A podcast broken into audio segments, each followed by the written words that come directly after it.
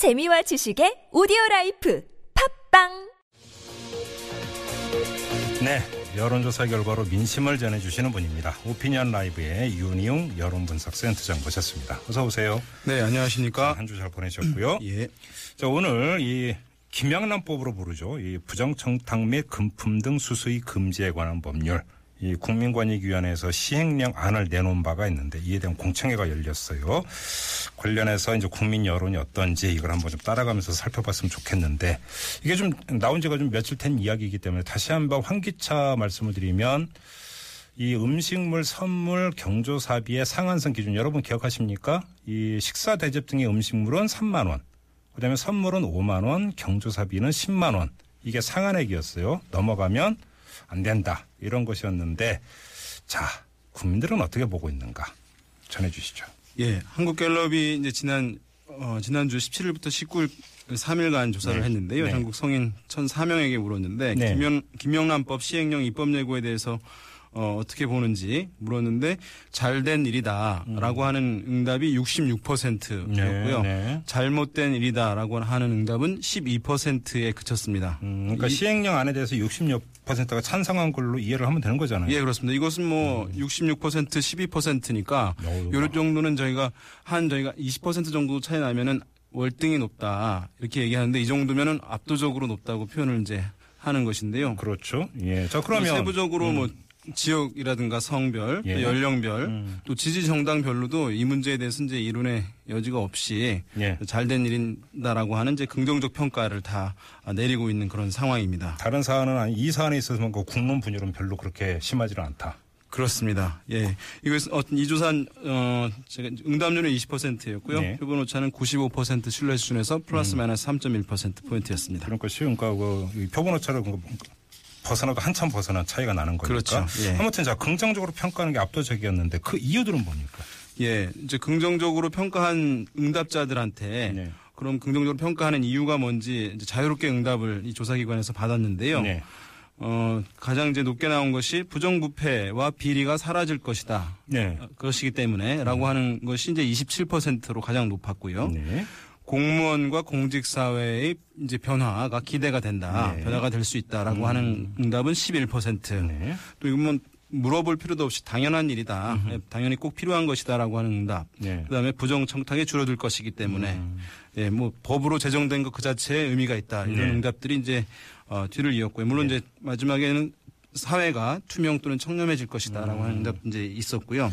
그래요. 그런데 자 12%는 부정적으로 바라본 거 아닙니까? 예, 맞습니다. 그그11% 이제 사실은 뭐 그렇게 규모가 많은 건 아닌데 예. 이분들 같은 경우에 왜 부정적으로 보는지 물었는데요. 예.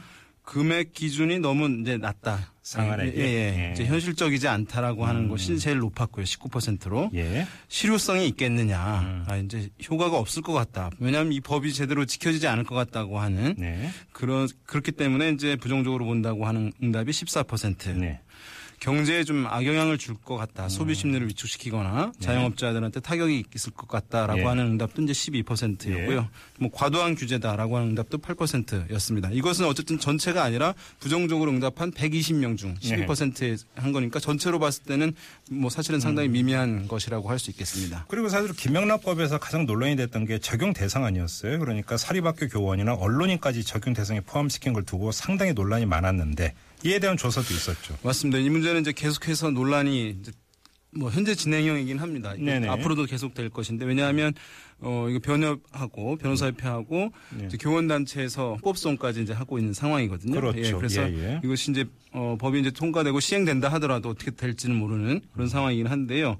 어쨌든 말씀하신 대로 이 사립학교 교원과 또 언론인이 추가돼서 그 논란들이 있는 상황인데 네. 특히 이제 언론인 같은 경우에는 이것이 언론 통제 수단으로 또 그렇죠. 악용될 수 있지 않겠냐라고 하는 이제 우려도 있긴 있었는데요. 예. 그래서 언론에서도 이 부분 상당히 이제 부정적으로 사실은 뭐 이렇게 기사화하고 있는 측면도 음. 네네, 있긴 맞습니다. 있습니다. 맞습니다. 아, 네. 그런데 일단은 이제 이것에 대해서 보면은 사립학교 교원을 포함하는 것 예. 이것에 대해서 잘된 일이다, 예. 아, 잘한 것이다라고 하는 응답이 61%였어요. 오, 예, 예. 상당히 높은 거죠. 네네. 예, 전체 응답 이제 66%보다는 5% 포인트 낮긴 하지만 네. 잘못된 일이라고 하는 응답은 14%에 그쳤으니까 네. 이것도 사실은 압도적으로 사립학교 교원 포함한 것도 잘된 것이다. 언론인 포함한. 예, 언론인을 포함한 것은 좀 더 높아요. 잘된. 일이라고 하는 응답이 65%. 예, 예. 잘못된 일이라고 하는 응답은 14%였으니까 음. 이것은 이제 전체 결과 수치와 이제 긍정적 평가가 비슷한 수준이라고 할 수 있는 것이죠. 당사자들은 반발하지만 국민은 그렇게 안 본다. 네, 이런 그렇습니다. 얘기잖아요. 그러니까 이것은 뭐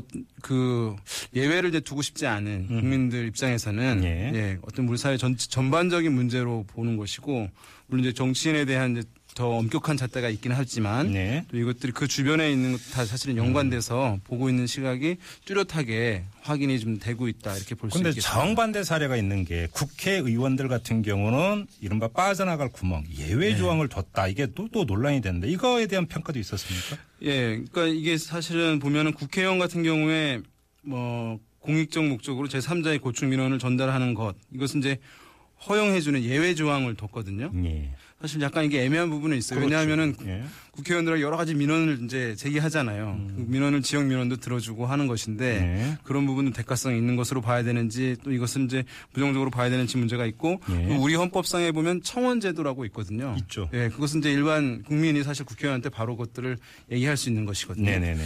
그런데 어쨌든 국회의원에게 이러한 예외 조항을 두는 것에 대해서 어떻게 보고 있는지도 물었는데 68%가 예. 예, 국회의원에게 예외 조항을 둬서는 안 된다라고 아하. 답을 예. 했습니다. 예. 19%는 지역 주민의 고충이나 민원 처리는 국회의원의 고유 업무이므로 허용해야 한다라고 얘기를 한 것인데 이거 네. 이제 설명에 있어서 19% 약간 나오긴 했습니다만은 음. 68% 그러니까 거의 10명 중에서 7명은 국회의원에게도 이 국회의원에게 예외 조항을 절대 허락해서는 안 된다라고 네. 하는 응답이 높게 나오니까 얼마나 이제 국회의원들에 대한 불신, 음. 정치인에 대한 이제 불만이 고조되어 있는 것인지 확인해 볼 수 있을 것 같습니다. 한마디로 정리하면 반부패에 대해서는 일체의 예외를 둬서도 안 된다. 예, 국민. 여론 이렇게 뭐 한마디로 정리할 수 있는 것 아니겠어요? 그렇습니다. 그런데 이제 또 다른 이야기가 있었습니다. 뭐냐면 이게 이제 경제하고 연결지어서 박근혜 대통령부터 이제 그런 이야기를 했는데 이게 우리 경제에 부정적 영향을 주지 않겠느냐 이런 지적도 있지 않았습니까? 네, 그렇습니다.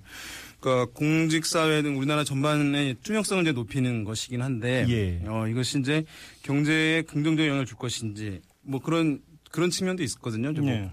부패 없어지면 경제에 오히려 나아지는 측면들. 그런 또 어떤 또 맞주장이 있었죠. 예, 또 예. 어떤 이제 학문 영역에서는 뭐 개발도상국 같은 경우는 일정 수준의 부패가 경제 발전에 또 기여한다고 하는 이론도 있긴 있더라고요. 아 그래요? 예, 근데 어쨌든 간에 이, 이론으로 아예 정립이 되니까. 예. 예, 그런데 음.